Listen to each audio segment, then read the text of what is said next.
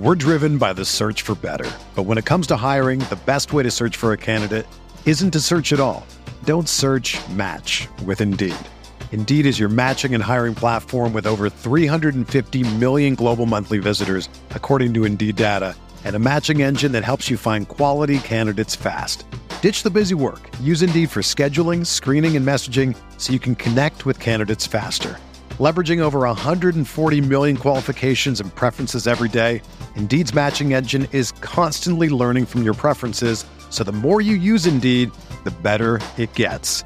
Join more than 3.5 million businesses worldwide that use Indeed to hire great talent fast. And listeners of this show will get a $75 sponsored job credit to get your jobs more visibility at Indeed.com slash BlueWire. Just go to Indeed.com slash BlueWire right now and support our show by saying that you heard about Indeed on this podcast. That's Indeed.com slash BlueWire. Terms and conditions apply. Need to hire? You need Indeed. Today's episode is brought to you by Cars.com.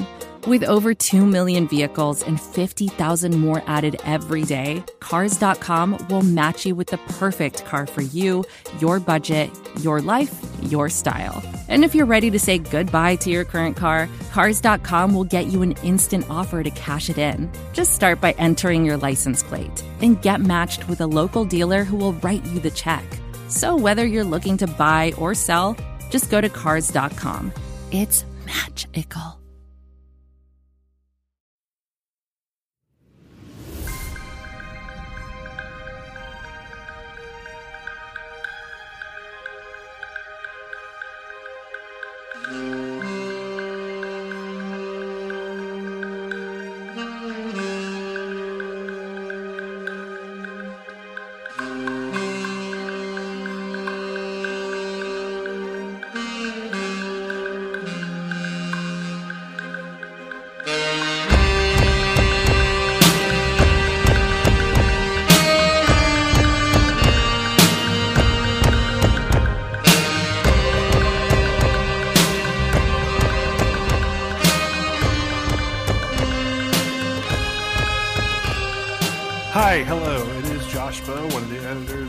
MavsMoneyball.com, coming to you with another edition of Mavs Moneyball After Dark. Unfortunately, coming to you after a Mavericks loss, a 121 118 loss to the Portland Trailblazers. Their four game winning streak is snapped. Uh, their chance to move to 500 for the first time in 8 million years will have to wait another another day. Uh, I'm recording tonight uh, for Kirk Henderson since Kirk was on the recap duty. Kirk, how are you doing? Oh man, I'm frustrated. I'm really frustrated. I know. I think I'm just gonna let you let you go right now because I think you just wrote the. Re- I love. I always feel bad when you write recaps because I always I don't like how much you sometimes do on the site because you kind of do a lot, and I wish sometimes you got some some breaks from that. But I love the one thing I do love when you do the recaps and then we record the pod is that you were very like your mind it's like the limit like you took the limitless pill or something like your mind is just full because you've you've taken i know you take notes out, out during a lot of games but like you just wrote the recap this stuff is still like super fresh and like you were like at 100% efficiency level so you only wrote one point normally we write a handful and i think it was very proper for you to write one point in the recap and it was about the mavericks very bad defense so i don't know what to do man what are you what are you thinking Well, let's talk big picture first. So on Friday, uh, at the Athletic's Basketball Podcast, Seth Partnow and the guys who do the nerdy numbers stuff did a entire podcast on drop coverage. And the Mavericks employ drop coverage primarily because their anchor on defense, Kristaps Porzingis, is not a good defender in space. This was true. This has always been true. This is not really like a debatable point, and that's okay. He's seven foot three. To expect a seven foot three guy to defend well on the perimeter goes against a lot of physics. So the idea on drop coverage is that you play percentages where you essentially are giving up longer shots and hoping that the de- and, and basically playing percentages and hoping that the offense misses. Through three quarters tonight, the uh, Blazers shot 53% from three. Now, not all those were on drop coverage, but the the way that the the Mavericks were defending pick and roll, you know, they're letting somebody get into the defense and then kick out um, and do things like that. And frankly, the, the Blazers were are, are, are just shoot the ball outstanding versus the Mavericks. Damian Lillard all, all obviously had 60 points against the Mavericks in the bubble. It was just it's one of these things where they're playing the percentages, they're playing and and teams are figuring out that with the fact that teams are getting better at shooting, the percentages aren't really worth being played like this. It's it's it's no longer really the the the um smart defensive decision over the long term that that teams thought it was you know two three years ago because guys are they're shooting more threes and frankly they're shooting them better. Um i saw something tonight uh, i, I want to say mark Followill talked about it on air where like the 25 three point make games in nba history there have only been like a you know probably like 15 or 18 and six of them have come this season. So with the three ball such a prevalent weapon, playing drop coverage does not. It just doesn't really make sense from a stati- like from a strategic point of view. And then the Mavericks just don't have the personnel to execute the way that they think they should. You know, we, we really should also before getting into kind of the heart of what I have a problem with. I don't understand bringing in Josh Richardson if you're going to let Dorian Finney-Smith, who is a valiant hardworking, lengthy defender who absolutely gets torched by every like it's it's eh, you know when you're playing the best guys in the league i'm not sure what you're supposed to do but i will tell you that three that they gave up there at the end where he, Lillard froze him with a shoulder shimmy and took a step back and just drained it beautifully. I earnestly believe that richardson has happier feet and in that instance would have been tighter I don't know if it would have mattered because Dame is a world beater. He's an unbelievable basketball player. But I, I, don't understand. Like, like let's start with that first. Like, what is happening there? Like, why bring in Richardson for defense if you're going to put him on Gary Trent Jr. the whole game? Yeah, that is something I am very confused about. Uh, I noticed it uh, the very first game of the season, and then the uh, against the Suns, and then they did it again.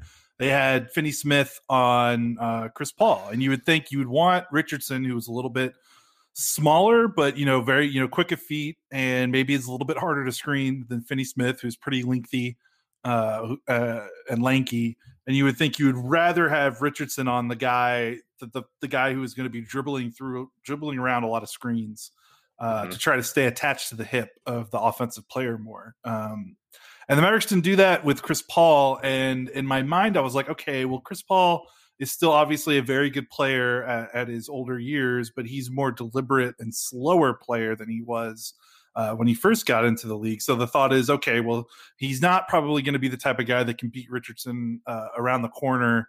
Uh, so maybe you use, uh, or he's not going to be able to beat Finney Smith around the corner. So maybe use Finney Smith's length to try to bother him on those like pull up pet shots that he likes. And then you save Richardson for Devin Booker, who Booker has uh, done very mean things to Finney Smith in the past. But tonight, yeah, this is like, you know, the the bread and butter of the Blazers is you put, you know, Damian Lillard in the pick and roll, and Lillard tries to dissect the defense with his ridiculous shot making and and the length that he can extend uh, his shot making too, and he kind of bends defenses in a way that you know Steph Curry does. And you would think, you know, with the, all those pick and rolls that the Blazers run on the ball for Lillard, you would think I just don't know if that's fair to Finney Smith to ask him to be like, hey, you have to fight through a bajillion screens to stay next to Lillard when, you know, he's like a six eight guy with a long wingspan when Richardson's a little bit smaller and you could think he could stay closer. And I'm I'm totally with you there. I don't know what, you know, the Mavericks got to be seeing something that we're not or something in practice, something in the data that we don't have access to because they have access to a lot more data than we do. Uh, right. And I'm just confused. Like, you know, like it has to be something like that because it seems so obvious to us and we're just you know sitting on the couch and watching and it, it's like my mind can't accept that it just can't be that simple or that quick of a fix because that it just looks even worse but yeah i'm not sure you know josh richardson played 25 minutes he was 3 of 7 from the floor 0 of 3 from 3 he scored 6 points uh, if he is not if he is guarding spot up shooters for half the game or three fourths of the game or however long it was you're right like what are we doing here? Like, well, he he wasn't in the game for turnover reasons. Carlisle got sick of his sloppy ball handling and yeah. ganked him pretty early, and he wasn't going back. That's it's kind of a different deal. But I'm, it's it's just it's very challenging to understand what the purpose is here because when you look at how often every and this is not I'm wondering what they're teaching and what they're discussing philosophically defensively because the Mavericks get beat, and it's not just DFS, it's all of them get beat on straight line drives like it's it's middle school basketball clinics. And I I you know we're going to talk about Porzingis. And to me, Porzingis is the problem. But before he becomes the like the the you know, the, the above the fold, Kristaps Porzingis is bad on the front page. The fact that the rest of the team is also doing terrible is really maddening to me. There was a play to in the first half where Maxi Kleber, who has just not looked right defensively, probably due to the COVID stuff, he got dunked on so hard by Carmelo Anthony that I I was stunned. Where he beat him on a step through one power dribble just blow right by him. And and that's kind of emblematic of what's been happening to all of these guys. Not there's not a single Maverick defender that I feel all that comfortable with, and that includes Richardson.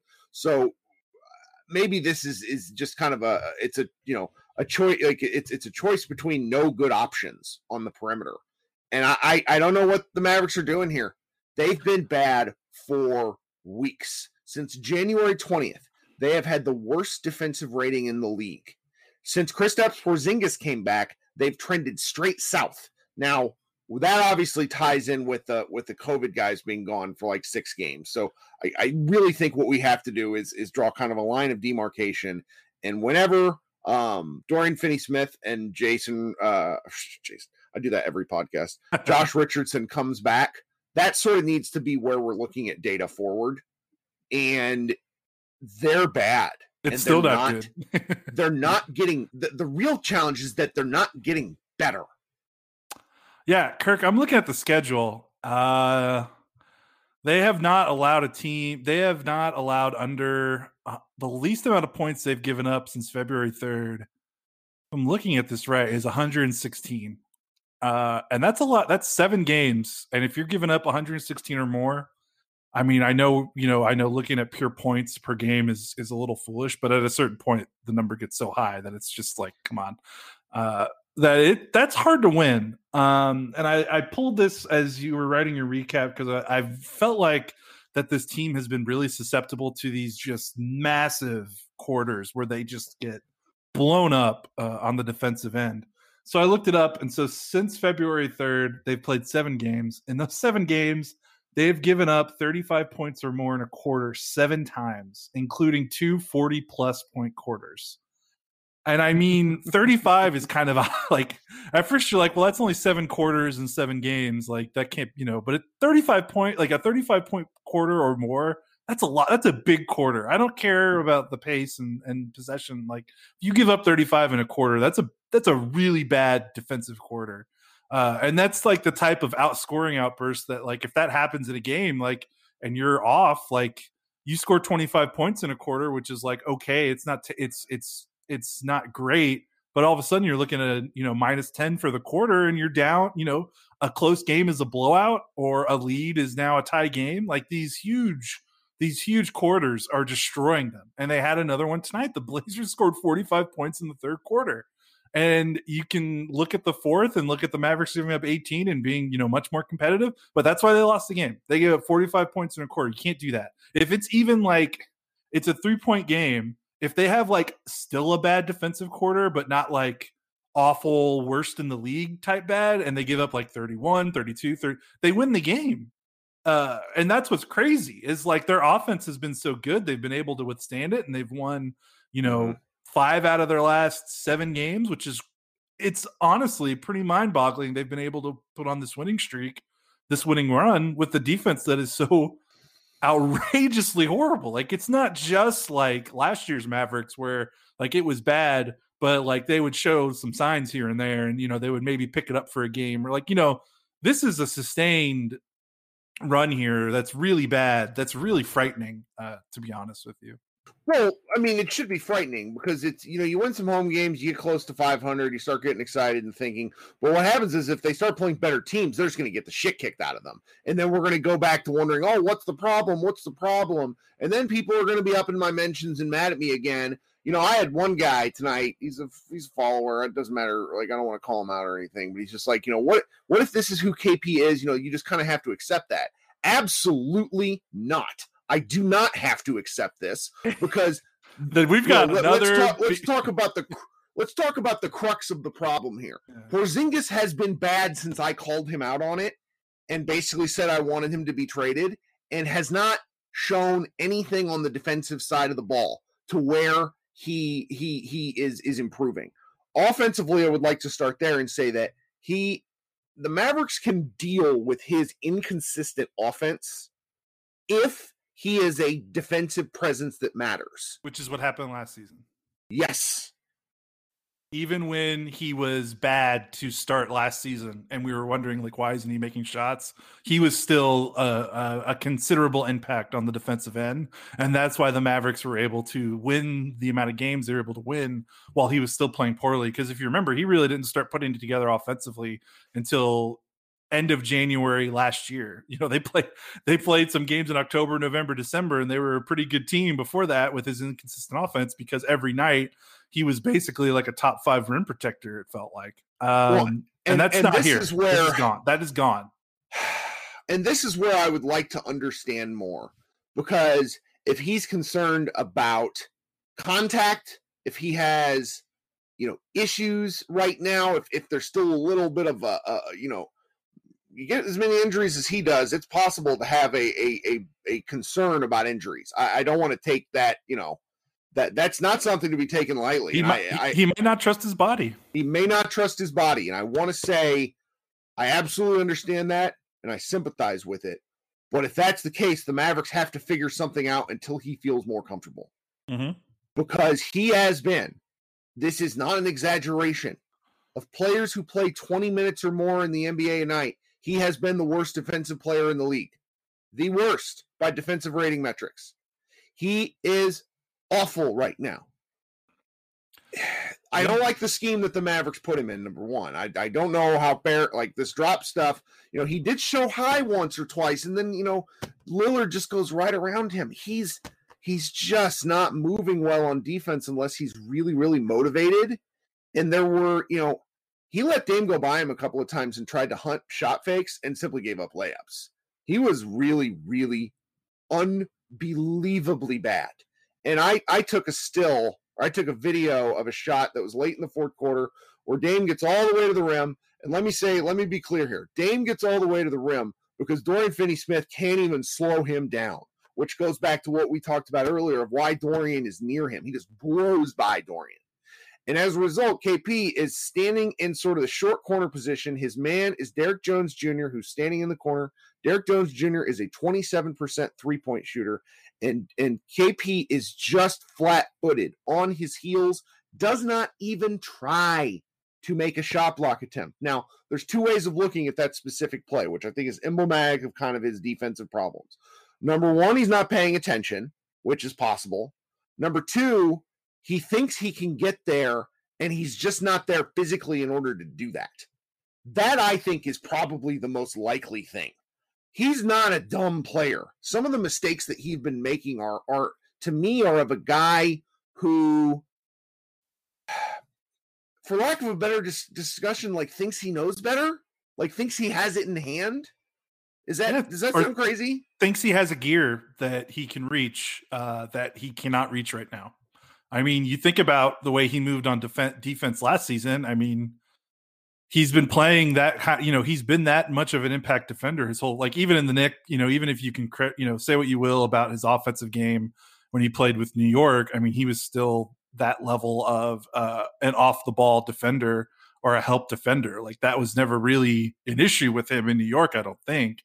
Uh, you know, I could be off base there, but that was always like that's always been a part of his game, even when he's at his inconsistency with his offense and with his shot with the injuries and stuff. So maybe he's like in his head he's like oh yeah i've got the time. I can i can i can wait one extra beat here in the corner because and then i can get to lillard in the paint. And then his he, he he's thinking that and then his body just doesn't maybe his body can't do it right now um mm-hmm. there was another one kirk uh, really floored me i need i haven't rewatched it yet i need to rewatch it uh it was toward the end of the game you know when the the the blazers i think i guess they were up one and the mavericks basically had almost no time. You know, there's like a two second differential uh, between shot clock and game clock. So they they were trapping. They were kind of running around trying to get the ball, trying to force a turnover.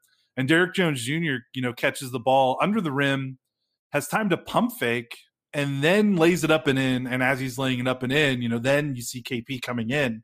And in my head, I'm like, where was he? Like he, like Derrick Jones pump faked, and he did not pump fake KP. He gave he up. Fake, yeah, what he, he, did. Yeah, just, what he did is he gave up. And I hate to say that, but I I watched it three times. He stops. He's in the middle of the lane. He stops. And yeah. the game's on the line, buddy. You know, uh, and you know, and Luka earlier had really done his best to make him feel involved. Kicked out on an offensive. Uh, he hit, he had a wing three from the right right wing where Luka is at the rim, like just needs to lay it in, and he throws it out to KP for a three point shot, which I didn't love but he's including him and then also finds him on a drive a little bit later when he probably could have gotten up a shot. And KP's, you know, Charmin soft getting up there.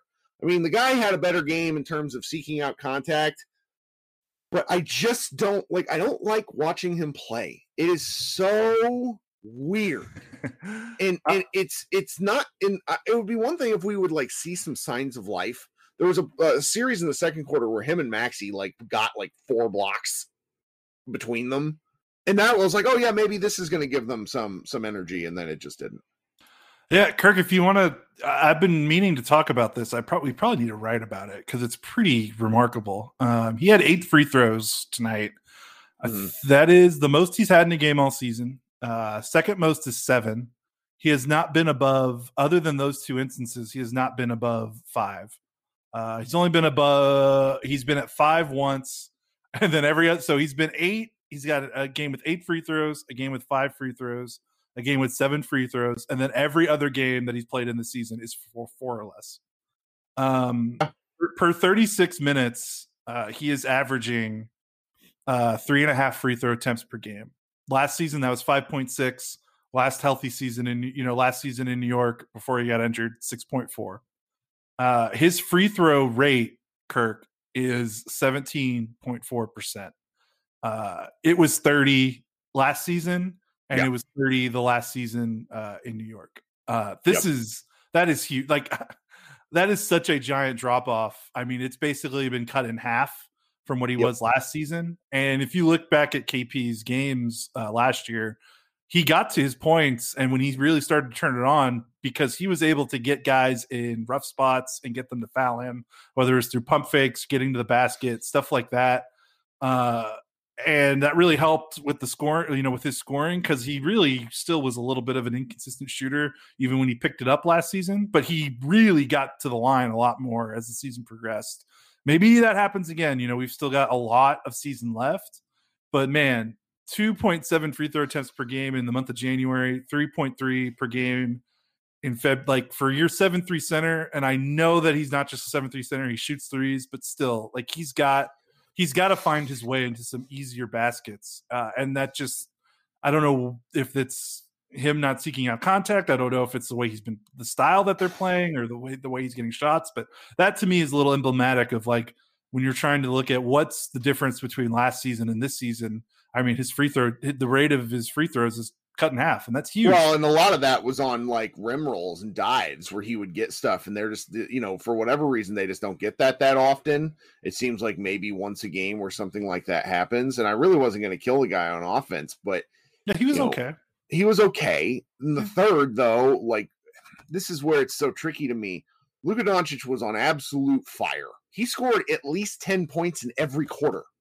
Okay. He had 44 points and he scored 10. You know, he had like 13, 11, 10, and 10 the whole way through. And I know that, you know, nobody, the people who compare him to James Harden drive me nuts, but he does his best to get other people involved. And he went six minutes in the third quarter without a shot attempt as Richardson and, and, you know, Kristaps tried whatever version of basketball they thought they were playing. And Porzingis just it's it's tricky because I, I understand why people are like, oh well, you know, the guards just aren't getting him the ball. Well, I wouldn't trust him with the ball either in a lot of these circumstances. What happened in the fourth where he wasted a possession because Melo essentially bully balled him all the way out to the corner and stripped him repeatedly. Like we have to stop with the post ups. It, it's not only is it not a good play, he's also not good at the not good play. The stuff is silly. It, it's it's not it's it's a it's what you said too. It was either last podcast or the one before you said the the fact that they have to get him going is a is is the whole problem. Yeah, and, and I think and I think it's it's not just that it's they have to get him going, but the way they get him going seems to be such a different style of what like it's like it's, it's like the team transforms into something completely different uh, and they turn into like a word you know it's it's just so it's not within the flow like when it's like get kp going it's not just okay let's do what we're doing but get him shots. It's like no let's stop what we're doing and try to focus on getting him these ball getting him the ball on these uh on these uh what do you call these pit when he's pinning his opponent down and, and you know near the near the restricted area. Like it just kind of everything stops. There's no pick and the pick and roll games dries up. You know Luka standing around a lot uh, it's just not. It's just a different type of basketball that I don't think suits this team very well. Uh, and they kind of slow down. You know, almost it feels like once a quarter just to try this out, and then they kind of get their their bell rung a little bit, and then they go back to doing what what they do best. Uh, so yeah, that sucks. Yeah, I mean it was just a really wonky game on on yeah. the offensive end. Luka was obviously good, and then everybody it might have been one of his of... best games, man. Yeah, he, he, he was, was, really good. Fourteen efficient. of twenty. Yes, he took 20 shots and missed six. I don't think that's happened a lot for him in his career. Yeah, yeah. I mean, I'm going to be the only thing I'm going to be interested in is if if if on the last two minutes report if they think that Melo issued an offensive foul. I could see that kind of going either way. Like I get why the ref didn't call it. It's the same thing that we were talking about the other uh when the the Mavs beat the uh beat the Hawks. It's like the refs aren't aren't going to call stuff like that. So I don't know. I mean, it's it's just you know, defense is such an in, interconnected, team based thing, and the pieces just are not working right. Who would have thought that Luka would be playing better defense than he is, even though he still gets lost from time to time? And then everybody else is just, it just isn't working. It's just not working. I mean, I, I hoist a lot of it on KP, and a lot of it is on KP, but it's, he's not like, it's not like he's on an island here. Yeah, I mean, you know, it would help KP out a lot. Not uncontested line drive straight at him. Like, yeah, that that would help him a lot. Uh, he's not even getting that. So it's like you said, it's it goes both ways.